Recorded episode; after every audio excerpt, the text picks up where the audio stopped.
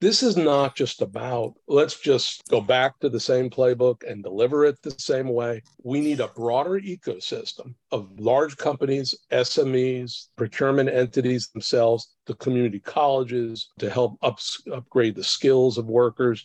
We need to think differently. Procurement and supplier diversity has mostly been thought about in almost these silos and stovepipes. Let's break it open. Welcome to Breaking Barriers Building a Hire Ground, where we talk about supply chain inclusion and supplier diversity with everyone from academics, historians, and business leaders. With your hosts, Chloe Guidry Reed and Adam Moore, you'll hear inspiring stories and practical tips for overcoming challenges and gaining insight into supply chain inclusion and supplier diversity. Let's dive in. Hello, everyone, and welcome back to another episode of Breaking Barriers, Building a Hire Ground. I'm Adam Moore here today again with Chloe Guidry Reed. In today's episode, we're joined by Bruce Katz, director of the Nowak Metro Finance Lab at Drexel University. The Nowak Lab works at the intersection of public policy and private investment and business civic leadership to drive inclusive metro economics and build community wealth through new instruments, intermediaries, and institutions. Katz is also the co founder of the New Localism Advisors and founder of the New Localism Associates that helps hmm. cite, design, finance, and deliver transformative initiative that promote inclusive and sustainable growth. Katz regularly advises cross sector, urban, metropolitan, national, and global leaders on public reforms and private innovations that advance the well being of metropolitan areas and their countries. Welcome to the show, Bruce. It's so good to have you on today. Oh, it's great to be here. Thank, thanks for having me. Yes, Bruce. Thank you so much. Thank you so much. Tell us a little bit about what some of these institutions and, and different uh, things that you have set up there at Drexel and that type of thing that we just walked through in your intro. Give us a little overview of what all of that means for our listeners so they can understand exactly what it is that you, you do. So, I've been working with uh, cities in the United States and abroad for all my professional life. Mm. Um, and this is one of the most disruptive periods we've ever experienced. Some of that is obviously the pandemic and the impact that the pandemic had on the spatial geography of work, remote work, work from home, mm-hmm. the effect that that has on small businesses and enterprises but some of it is the you know destructive effect that the pandemic had on small enterprises particularly black and latino owned enterprises that were mm-hmm. not able to access uh, you know the ppp the various federal rescue products so you know at drexel and in my other work what we're trying to do is help city leaders capital providers community institutions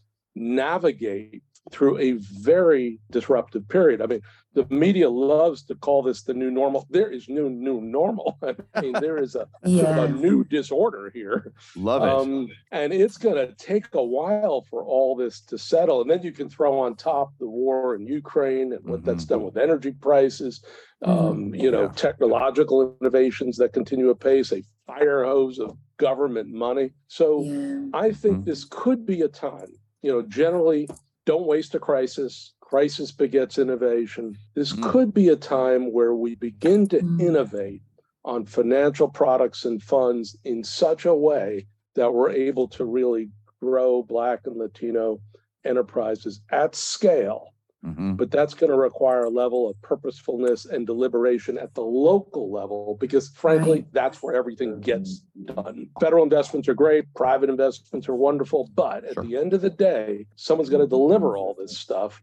And that tends to be these local networks of capital providers, entrepreneurial support groups, chambers, and the enterprises themselves. That's fantastic. And that's interesting that you said, let's not waste a crisis because crisis begets innovation. Go back and you study history. I remember a fact that came out like during the Civil War, that was the greatest advancement in surgical medicine seen by mankind in a hundred years. It was it was an amazing figure that they spouted out. But it makes you stop and think. It's like when we're pushed up against the wall, we become very creative and we find ways around that. So, what are some of the when you say that?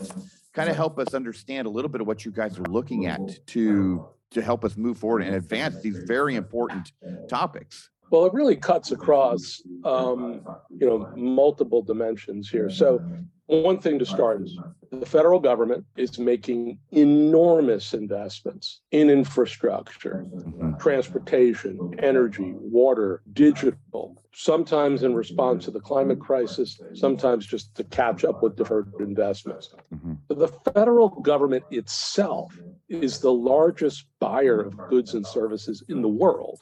That's true. Um, Yeah. And now they're sending hundreds of billions of dollars through state and local governments, public authorities, universities, et cetera. We've got to think about the procurement economy, you know, the purchase of goods and services from governments as well as large corporations, universities, and hospitals as a way to build um, local enterprises that serve their market, or particularly Black and Latino enterprises, because those are the rising demographics of the United States, but they do not participate um, in these uh, procurement efforts as much as they should. You know, supplier diversity has been around since Richard Nixon. Right. Right. Right. Right. Um, you know, always good to bring Richard Nixon up in a call. But uh, Say that that is one of the one primary Yeah. good things that he did during his presidency. oh presidency. no, absolutely, exactly. absolutely. Yes, yes, yes. He doesn't get credit enough for that. No. But we haven't doesn't. really seen the kind of impact on the numbers, on the metrics of Black and Latino firms or the scale of those firms. And one last thing, the economy is is changing now because I think what's happening with the climate crisis. I just returned from Europe for two weeks um, for a series of sessions in Germany and elsewhere. Mhm. There is going to be a whole new set of industries here Oh yeah. um, uh, enormous innovation as we sort of grapple with the climate crisis. Right. So we need to think about these firms and their ability to tap that market in addition to design, finance, and deliver traditional infrastructure. So this is a remarkable period. Um, and, and the context, the starting points of large amounts of government funding, disruptive dynamics from the pandemic and climate really is the, the platform for how do you think about moving forward. Yeah, yeah, absolutely. You know, and when we talk more about supplier diversity, I'm glad you brought it up, Bruce. You know, a lot of times when we're talking to some of these corporations and federal contractors, mm-hmm. you know, the, the reason that they say that they're not contracting with more minority owned businesses is because they can't find them. And they can't find them because of some of these financing issues and challenging and access to capital that that you mentioned. And you know, I, I would like for corporations to take more of a leadership role and, and get into the driver's seat around some of these creative financing options. And I'd like to just hear a little bit more about the role the Finance Lab is playing in some of these initiatives or some of these conversations and really sort of moving the needle and really kind of calling these companies, you know, hey, look, this is, you guys say that you have these programs. What are you doing to really help the growth of these of these minority owned businesses. So this is a pretty complicated system. Uh, Yeah. It's really more focused, to tell you the truth, on compliance, box checking, Yes. legalistic requirements than on Mhm. market making. Yeah. Um, so the first thing we have to think about is what's your mindset about procurement? Mm. Um, when you're a Mm. procurement officer at a local government or a county government or a state government, or listen to this list, a port authority, an airport authority, a transportation Sure. authority, an Oh, electric yeah. utility, a water utility. This system is as fragmented as it gets Mhm. because government is not one government. It's Right. all these different general purpose governments and public authorities and agencies. So think about, you know, when our kids apply to college, you have one common app, right? right. You have a Yeah. You mm-hmm. know, you just fig, you know, you don't have to say, okay, what does this school want? What does that school want? How do I, you know, sort of get myself into a pretzel to conform to this particular requirement? I, Yeah. I think we need a burst of technological innovation in the in the public sector so that we do not put the burden on enterprises and entrepreneurs because they are there Mm. um, to try to conform to all these different vendor requirements that different agencies basically concoct. So Mhm. this should be solved by technology in many respects. It's almost like you have is a marketplace of government buyers on one hand and thousands and tens of thousands of businesses on the other hand. Let's make a market where they can meet. So we've got to go from really a 1960s system, which is Yeah. Right. unbelievably complicated. I mean, Right, trust right. me, you do not want to deal with this. Um, Yes, to, yes, to, a, yes. to a system which is really fit to purpose Yeah. and fit to the needs of these enterprises that really need, you know, uh, have the potential to scale. So that's the first Yeah. thing. The second thing is I do think, and you know, this this question about the existing um, sort of primes or other contractors Mhm. we need to figure out a way to team up some of the existing large companies with some of these burgeoning, growing small enterprises. The Department of Defense does this um, in their efforts. I think we need to, you know, make sort of mentoring, joint ventures, teaming up the norm in our system. Um, Absolutely. and I, I think there's some great examples that we can move from, you know. Yeah. and I love that idea, Bruce. And that's something I talk about all the time uh, when I'm talking to supplier diversity, either on the minority owned business side or the more traditional owned business side. But you know, the pushback sometimes that we get from the larger companies is like, why do I want to create competition in my space? Right. All of a sudden, there seems to be this idea that I'm so big, but I'm scared about having, you know, creating potentially another competitor inside my space that's going to take away from my market share, blah blah blah. I've heard the excuses for years now. What are some of the things, or or are you guys trying? How are you helping soothe that fear, if you will? Because I love that idea of hey, big corporation, you need to kind of reach back, help bring up this small MBE, get them going. You know, we can talk about how it closes generational wealth gaps and all the the social good that we do. Sometimes they only hear dollars and cents. So, what are some of the conversations you guys have when when having those those talks? I'd be very interested in that. Yeah. And by the way, we should come back to the capital conversation because Absolutely. you know, I'm I'm initially focused on getting the contract. Right. Yes. Right. Yes. Yeah, that, my problem is I and- get too tactical on this. Yeah, I understand. Yeah. understand. So there tends to be, particularly in the United States, enormous focus on capital, but contracts help. And that Yeah. actually could be a path to capital. I think there are multiple um, sort of arguments for why a large contractor uh, would want to participate with some of these rising SMEs.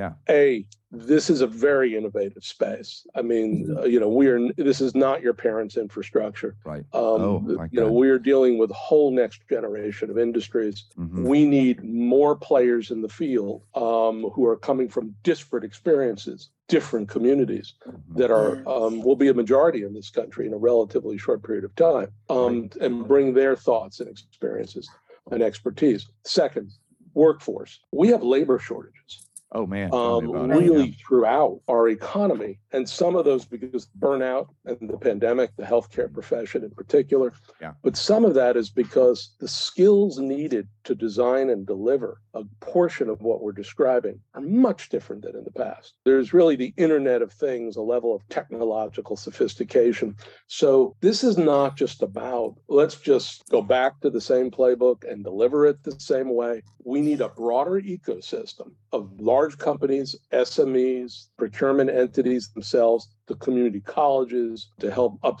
upgrade the skills of workers. We need to think differently. Procurement and supplier diversity has mostly been thought about in almost these silos and stovepipes. Agreed. Let's break it open um, because I think everyone wins, to tell you the truth.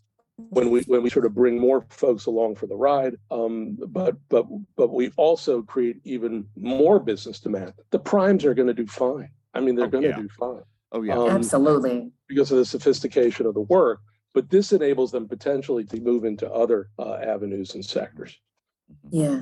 Well, if we if we get back to just the financing, you know, Yeah, access sure. to capital focus, you know, we talk a lot about that and the We do. importance of being able mm-hmm. to access capital just on our show.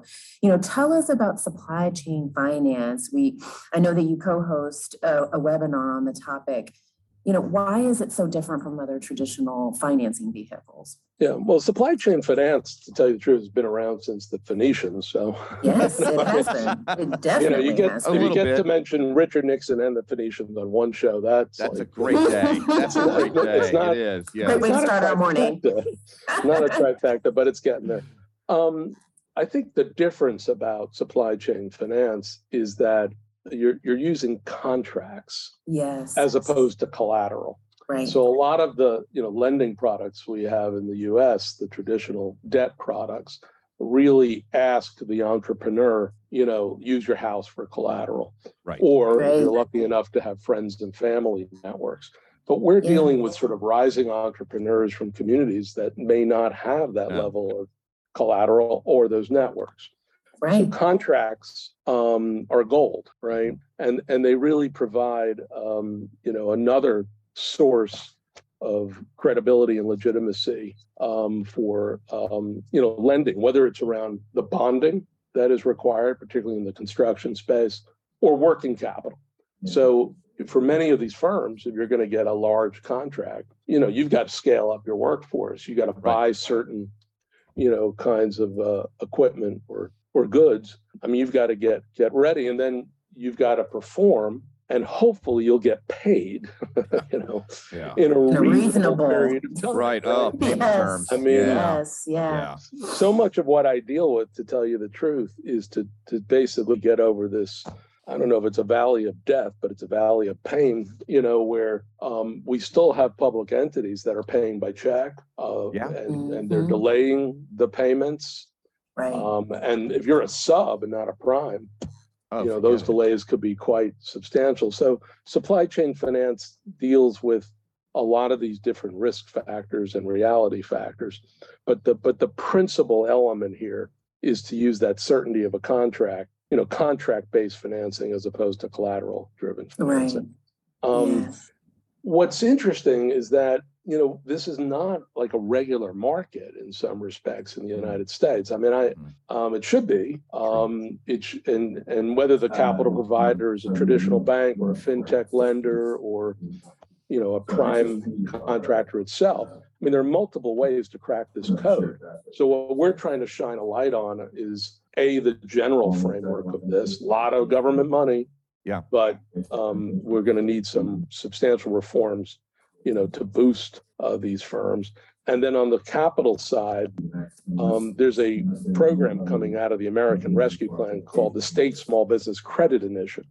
Oh. This is, you know, of all the money flowing right now, trillions of dollars, this is not getting an enormous amount of attention, but it's $10 billion Wow. flowing directly through states to basically innovate in a way that helps grow small businesses. When this was used 10 years ago under President Obama, there were several states like New York State that Mhm. used the financing to provide a backstop for um, government procurement, you know, a Mhm. guarantee of sorts. And that enabled New York State to have a dramatic increase uh, in government contracts going to Black and Latino firms in particular, but also veterans, women-owned firms, et cetera. Right, right. And we think that this particular government program, federal program, could be, um, you know, building off that New York State model, could be um, good foundation for innovative finance going forward. So we don't need to reinvent the wheel. Um, we need to think about who's done this, even in the private space or in the public space, and then how to capture, codify, routinize, make it the norm, and blow it through the country. Um, Mhm. That's so. That's a lot of what we're focusing on right now. Um, everyone's receptive, by the way. There's not a lot of Yeah. pushback on this. That's what I was going to ask you is Yeah. how receptive are some of these states and, and these legislators and federal agencies? How receptive are they to, to this sort of change and sort of Yeah, this it's mindset usually the shift? leg, yeah, usually the legislatures are not really involved. I, I think it's usually these executive branch agencies. Mhm. Um, it might be a Department of Community and Economic Development in one state. It might be an Mhm. infrastructure bank in another state. The great thing about the US, the challenging thing is we are really 50 states when it comes to this. So it's Yeah. not like, Yeah. you know, in the transportation space, you've got 50 departments of transportation. Once you enter in this small business finance place, every state's a little bit different Right. um, for reasons that are just not even worth talking about. Um, but but the bottom line, you know, um, these states want to have impact with this funding, and ten billion dollars of federal funding can lever up ten times, ten x. So you're talking about hundred billion dollars here. It's not a small chunk of change. Right. Um, I think the conversation is mostly technocratic as opposed to political. It's show us the term sheets, You know, let's work through the product structure or the fund structure. Show us successes. Who are the stakeholders? Do you need mentoring or entrepreneurial support from a chamber? So it's it's a fairly technocratic conversation right now, Yeah. which is good. I mean, I um, but I, I do think the next two or three years, um, we could see a flourishing of these supply chain finance products. Um, and A, the work will get done. Right. That's good. Infrastructure will get built, new industries will get created. Right. But B, there'll be a much broader mix of firms doing this in the United States. Right. That's good. Right. That's very That's good. good for the economy as a whole. You know, you've talked a, a lot about just the different initiatives that you're involved in. You know, when we think about just some of the specific policies and reforms and outcomes you're excited about, can you talk a little bit more about what the lab is developing? Yeah. Well, I think the lab, you know, this is based on um, my former friend and business partner, Jeremy Nowak, who who created the Reinvestment Fund. It was one of the initial community development finance institutions in the United States, and there are there are now hundreds and hundreds of these institutions. He was one of the originators. I think Jeremy's perspective on the world is that the way innovation moves in the U.S. and particularly the way we grow business is through routines. You know, think about the 30-year mortgage, Right, Right. Right. um, which was invented in the 1930s to respond to the Great Depression, another phenomenal crisis like the ones we are experiencing today. Yeah. So, in a country as large as ours, with so many varying, you know, places and economic bases, routines really matter. You know, in terms of the structure of financial products or the mm. structure of financial funds. And routines can be really boring. I mean, it's like totally weedy, right? To do the seasoned right. analysis Yeah. So that you can tell investors, um, whether it's the public sector or the private sector, philanthropic sector, here are the kind of returns that you can um, expect, and here's the capital stack of debt and equity and concessionary capital. So this stuff can be quite boring at times, I suppose. But at the end of the day, this is how you unlock the market and unleash substantial amounts of capital and, and really connect between contracting on one side Mhm. and financial investment on the other. So that's the goal of the Nowak Metro Finance Lab is, you know, whether it's required, you know, with regard to small business enterprises or even commercial corridors or downtowns or waterfronts, at the end of the day, everything gets back to capital. If, if you don't have capital, you just have an idea, you know, I mean, you know, Yeah. which is interesting true. but you have an opinion. If you have capital and capital flows where it knows, Yeah. as my friend Della Clark, the head of the Enterprise Center in Philadelphia, always says, capital flows where it knows. If if it's not hmm. clear, specific, routine, you're not going to see the capital move. So we don't have a capital problem in the U.S. We have an organizing problem. We have tons of Definitely. capital. We Wow. have tons of capital. We're a washing capital. We're the land of capital. You Yeah. know, but how it capital. flows, you know, Yes. to enterprises and communities is the real question. Oh just to piggyback on that, when you say that, you know, we've got a large amount of capital, you know, you're an expert in, in cross-sector collaboration, because I think that that's really at the root of the problem, is that we just don't effectively know how to collaborate across industries, across private and public sector, across various entities. And I don't know why that tends to be such a struggle, but what can public sector leaders really do to really advance this collaborative effort to move Yeah. the needle around this? This is a great question, and it really gets to the heart of the difference between cities, metropolitan areas, and federal and state governments. Federal and state governments are government, right? Right. Um, we love them, right? They make investments, but they're very siloed. Uh, you know, So siloed. transportation agency, education agency, housing agency, the list goes on and on. And a lot of those agencies were created 50 or 75 years ago after the Second World War. Right. Cities are networks, cities are ecosystems.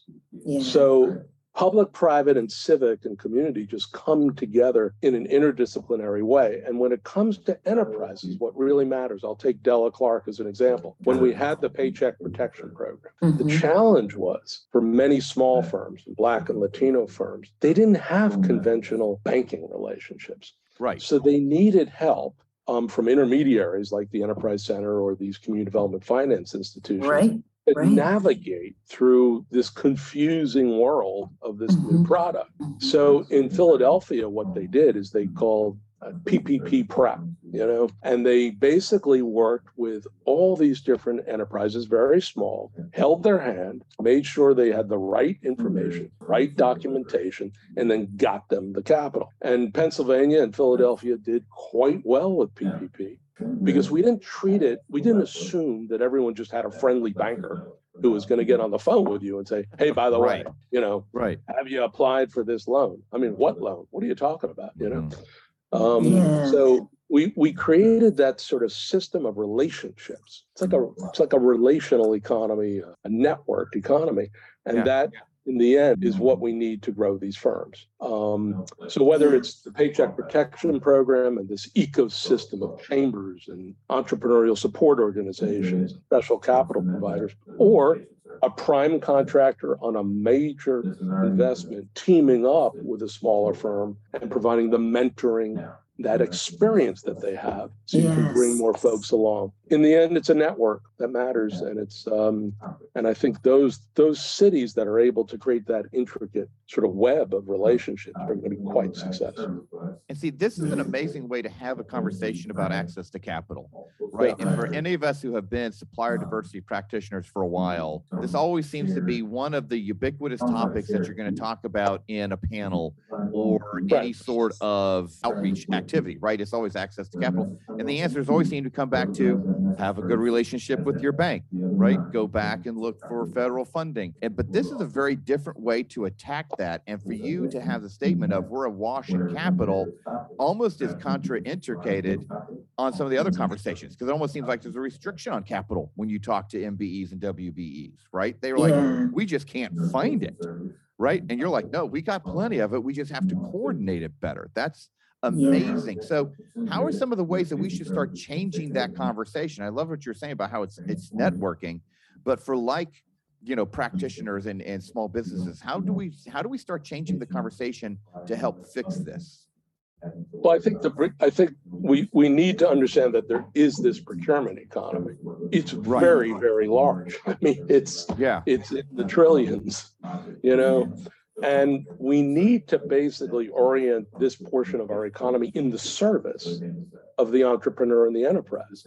This is not about your public agency Right. or your large corporation or large university or large hospital. This is not about yourself. You know, Yeah. You- this is about those enterprises and entrepreneurs who who can deliver a quality product, a quality good, a quality service.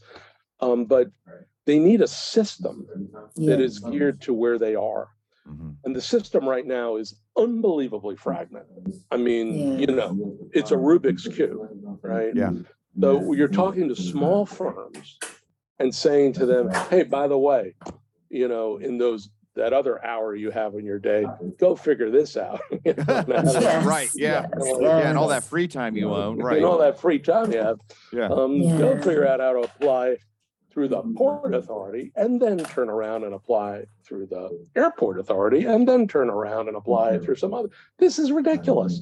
I mean, It's ridiculous. No, no. one system, technology has advanced to a point, just as a starting point, where we could figure out how to do this. And then we need to put in place this sort of web of, you know, mentoring and navigation. Um, Right. So, you know, which, which other firms naturally have because of friends and family or, you know, experience, et cetera. So we've got to basically replace that and, and, and create a Mhm. different kind of system. But look, I think this is completely doable, Oh, yeah.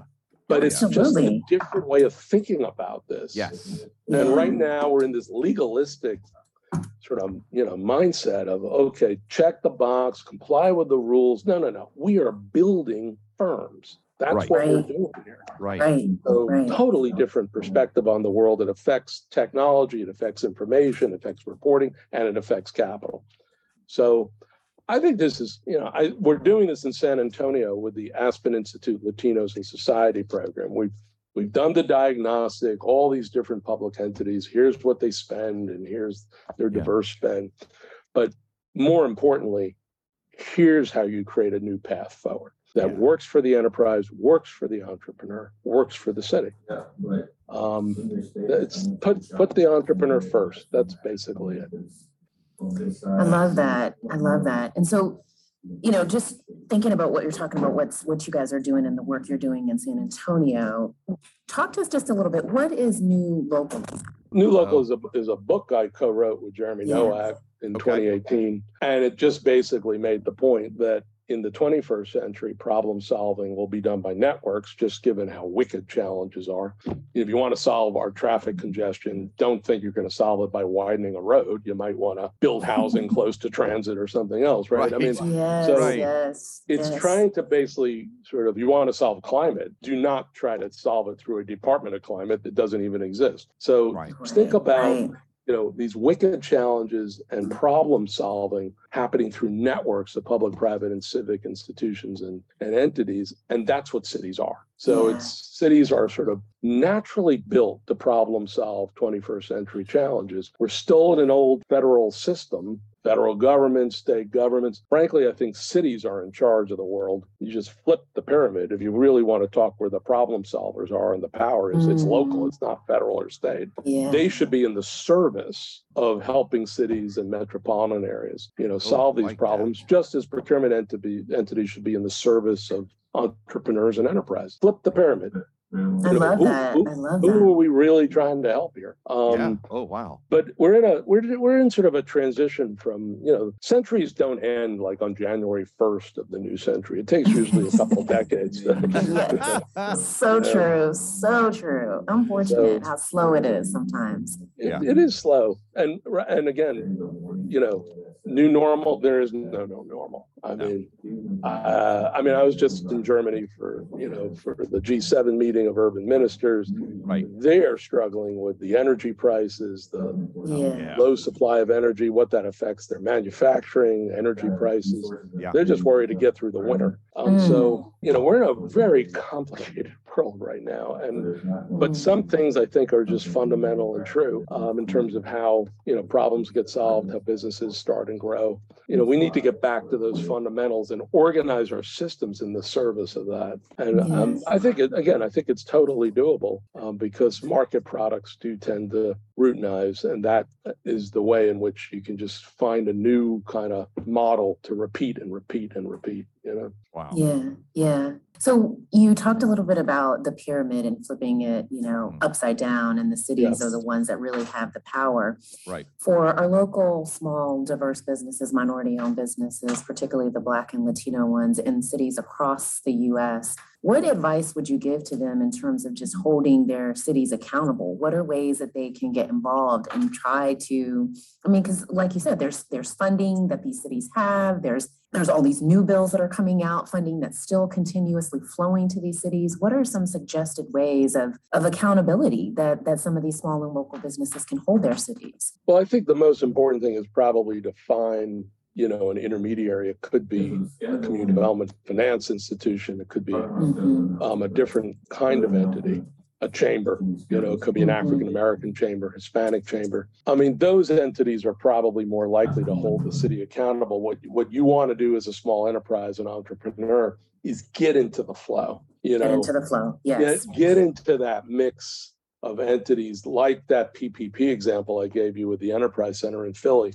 Who's going to help you navigate this? Because Yeah. anytime you're getting federal money, you know, the reporting, the compliance system ain't easy, No. right? I mean, um, we got laws that just keep accreting over time. Yeah. So Right. you do need someone, some entity to work with you, um, hold your hand, get it done. And I think that's really the moment right now. Procurement, mm-hmm. supplier diversity has been mm-hmm. something that has been narrowed down to these public agencies and maybe some of the large eds, meds, and corps. We need to sort of grow this out, blow it out to this bigger ecosystem of chambers and entrepreneurial support groups and capital providers and the firms themselves so that we can market make here. So I do think that for the enterprise itself, you want to find that path. And that path could be, given your city, it could be a community development institution or it could be your chamber. And if they're not doing it, then they need to be doing it is the bottom mm-hmm. line. Mm-hmm. So Mhm. in some ways for the enterprise, the folks mm-hmm. to hold accountable are those intermediaries. And those intermediaries then work closely with the public sector and others to get this, you know, broader expansive vision of what supplier diversity should be about. Right. So if we Wow. talk again in, in a year from now Yeah. or two And we will. years from now, absolutely, Bruce. We love the work that you're doing Yes. and will help and support any initiatives that you guys have going on to further this, further all of the different programs and reforms that you're working on. But again, if we, if we talk two years from now, one year from now, what would need to have happened for you to say that we've made some progress in Yeah. some of these areas around supplier diversity and, and just access to capital in general? Well, I think, you know, and this is where we can, it gets boring pretty fast. I do think, we- you know, this, uh, we need some process innovations, right? I mean, it goes back to this, there should be a common app in every city, metropolitan area, region, state. Mm, There should be an easier way to access large government spending than there is today. Right. Um, I mean, so there could be a technology fix here. I mean, you know, we're in a world of big data, you know, we're in a world of, um, you know, just remarkable technological innovation. This can't be that complicated, you know, I mean, it's like, like, Right. if any technologist is on listening to this, hey, here's a market. Um, Just handed it to you. go. innovate, Yes, you know? Yeah. yes, yes, So- yes. we can't have a system where every enterprise has to figure out by themselves without any help how to navigate across city government, county government, all these authorities. I mean, this is insane. It's so insane. it's insane. So I, you know, so we need, I mean, everyone talks about public-private partnerships. Hey, a good day would be public-public partnerships, right? Right. Just- Right, right, yes. right, right. Just Just start working harmonize. together. Right. Yes, yes. Exactly. So that's what we're going to try to do in San Antonio. I mean, you know, and and I think there are some early moves that would create, you know, make this happen. So process innovation really does matter. Then we need product innovation. You know, these supply chain finance products and how they're structured. Um, maybe with this federal state small business credit initiative, which might be a backstop, loan guarantee, et cetera. Just a routinized way. If you've got a federal contract, state contracts, whatever, uh, here's your access to working capital, bonding capital, et cetera, et cetera. Hey, any capital provider who's listening to this, here's a market, you know? Right. I mean, you know, Yes, yes. um, financial yes. institutions tend to be pretty lazy most of the time. So, Oh, Here's yeah. a way to I came from that side, so yeah, they are. you know, and then the real issue, I think, is what's the outcomes we want. So we've got to have some starting point measurement, both in general around, um, you know,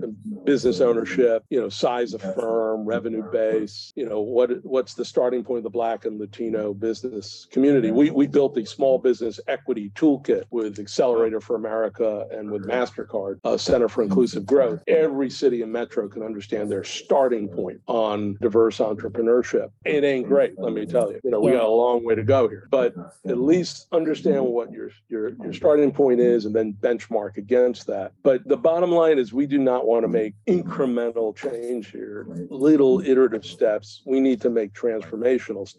And that means the large corps are going to really, I think, going to need to have these um, relationships as they do in the auto sector, as they do in other private parts of our economy. They need to do that in the public side of our economy as well. So there are examples of this, but I think we've got to put it on steroids. We definitely do. We definitely do. Well, as I said, Bruce, thank you so much Oh, for your been a great insights conversation. today. Mm-hmm. And Yes. if there is anything that we can collectively do to support your efforts and help you with moving the needle around the work that you're doing in the local cities and, you know, at the federal side and abroad, please do let us know. Yeah.